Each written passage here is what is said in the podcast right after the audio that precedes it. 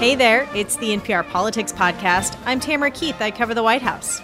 And I'm Ayesha Rascoe. I also cover the White House.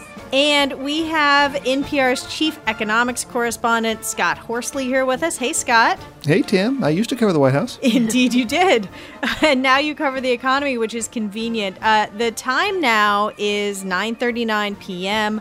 on Thursday, the 14th of January. And earlier this evening, President-elect Joe Biden outlined an ambitious plan that he hopes will help the nation make it through the twin crises, as he described it, of the coronavirus pandemic and its economic fallout. He is asking Congress to pass a $1.9 trillion sprawling coronavirus relief package. And it's not hard to see that we're in the middle of the once in several generations economic crisis with a once in several generations public health crisis. The crisis of deep human suffering is in plain sight, and there's no time to waste. We have to act, and we have to act now. And Ayesha, you were there in Wilmington with Joe Biden when he made that announcement, delivered that address. What should we know about his plan?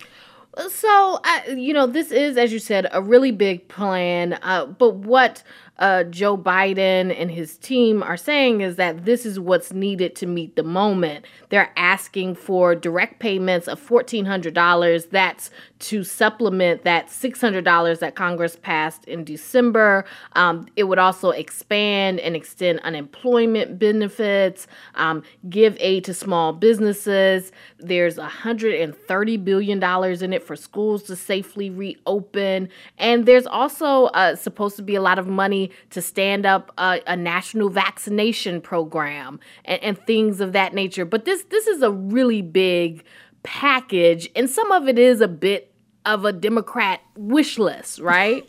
Oh, uh, absolutely. I mean, there, there, many of these are items that we have heard Democrats talking about for a long time. Certainly, that we've heard them talking about, you know, since this summer when they passed their coronavirus relief bill in the House, but then it didn't go anywhere.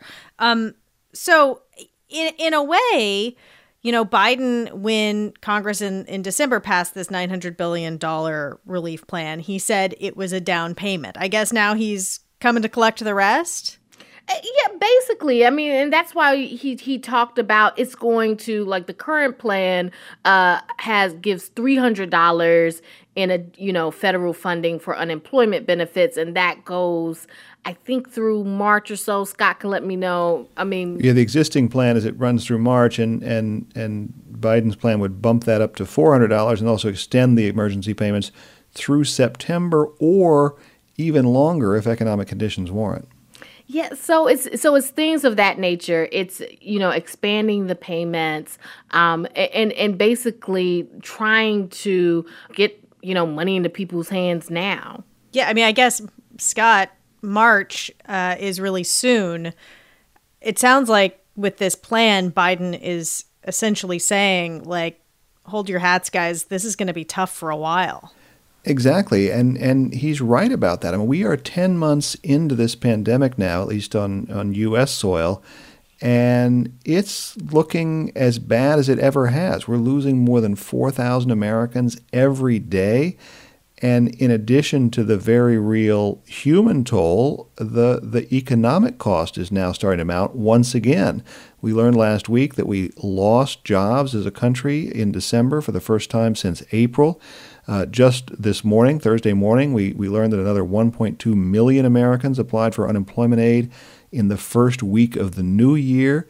So both the, the medical toll and the economic toll are just mounting. And, you know, we, we all have our fingers crossed that these new vaccines are going to bring hope and relief from this pandemic. But that's going to take time, especially because the initial rollout has been so slow. In fact, Biden today called it a, a dismal failure. We'll have to move heaven and earth to get more people vaccinated, to create more places for them to get vaccinated, to mobilize more medical teams to get shots in people's arms to increase vaccine supply and to get it out the door as fast as possible. But that's really what it's going to take. I mean, everybody has acknowledged, and we've said many times, we're not going to have an economic recovery until we get a handle on this pandemic. Right now, we're moving in the wrong direction. Uh, so, so I think if he can actually deliver on that pandemic relief, he's going to have some running room to, to deal with some of these other issues. Many of these ideas have been proposed before and been knocked down by Republicans uh, in past negotiations. In the most recent negotiation, they were certainly getting louder and louder about worries about the debt and the deficit and saying the price tag was too big. And now Biden is talking about another really big price tag. Um, but he is also trying to sort of anticipate those arguments that he that he's going to get from the other party. You know, I know what I just described does not come cheaply, but failure to do so will cost us dearly. The consensus among leading economists is we simply cannot afford not to do what I'm proposing. Right. So what he's saying there is, okay, the price tag of doing this is 1.9 trillion dollars the price tag of not doing it is potentially even higher because we've got more than 18 million people right now uh, on on the unemployment lines. Uh, many of them have been on the unemployment rolls uh, you know, since March and are likely to stay on the rolls for, for months to come. The longer it takes to solve this problem, the more uh, long-term distress there's going to be. The, the the more people might lose their their roof over their head. They might lose their their their job skills. They, the the scarring could be really damaging. And he's he also argued that right now the government can borrow money at next to nothing, so it's a it's a good time to take on additional government debt, even though our existing debt's pretty high, and, and really tackle this challenge in an aggressive way. You know, the, the Trump administration has been uh, really aggressive in developing these vaccines in record time, uh, or encouraging the private sector to develop vaccines in record time. But then they basically just gave the vaccines to the states and said, "Now it's up to you." And we've we've seen that that that hasn't been terribly effective, and and that's been you know similar to the administration's uh, sort of mo in dealing with the pandemic from the get go. So, uh, President-elect Biden is pushing for a much more aggressive federal role that comes with a price tag, but he's suggesting the payoff will be we get we get out of the pandemic faster, we have less scarring for the workforce, and people can go back to, you know, seeing their loved ones and, and, and living their lives the, the way they want to. And certainly there are economists or even the Fed chairman who have been making a similar argument that that you almost can't spend too much right now on on um, on stimulus the other thing that stood out to me was, you know, Biden really leaning into the idea that not only is this an economic argument, but that it's a moral argument, that there's a moral obligation uh, to help people who, especially, you know, first responders, people, you know, those people that have been working in the grocery stores and, and doing all these essential workers um, who have, who may be struggling to keep them in their homes and, and make sure that people are fed and, and to make sure that people don't fall into really hard times at this moment. It's the right thing for our economy. It's the fair thing. It's the decent thing to do. All right. Well, we are going to take a quick break. And when we get back, more on Biden's proposals, including something related to the minimum wage. Support for NPR and the following message come from BetterHelp, offering online counseling. BetterHelp therapist Hesu Joe knows that lockdown has been hard on us as humans we as people are hardwired to connect with others, which is why this whole time is so difficult. The connection that happens between people can be very powerful, and how healing it can be to have a healthy relationship with someone. To get matched with a counselor within 48 hours and save 10%, go to betterhelp.com/politics. With civil unrest, the pandemic, and the economic crisis, you want to know what's happening right when you wake up. And that's why there is Up First, the news you need in about 10 minutes from NPR News. Listen every day. And we're back. And there are some other things in this plan that do not appear to be directly related to the pandemic response. And that includes a call from Biden to increase the federal minimum wage to $15 an hour. To at least $15 an hour. People tell me that's going to be hard to pass. Florida just passed it. As divided as that state is, they just passed it. The rest of the country is ready to move as well. It should be a national minimum wage of $15 an hour. No one working 40 hours a week should live below the poverty line. It's a big ask and and you know when we are talking about that wish list uh, this has been a part of the democratic wish list for a long time and they you know they're making the case that it should be done now now, when Biden says that Florida passed an increase to $15 an hour, it did. It's a it's a fairly slow phase in in Florida that doesn't get to $15 until 2026. But you know, there's there's 20 states that raise their minimum wage on the 1st of January. There are 22 local uh, cities that r- raise their minimum wage on the 1st of January. There is certainly uh, you know popular support for a higher minimum wage. The federal minimum right now is seven and a quarter. It hasn't budged since 2009. Uh, $15 may be a reach for for for a lot of business people and and for some voters, but certainly uh, I think there's there's momentum in much of the country for something higher than the current minimum of seven and a quarter. You know, Republicans are probably going to really push back on this, and probably not. I probably don't need that. Probably.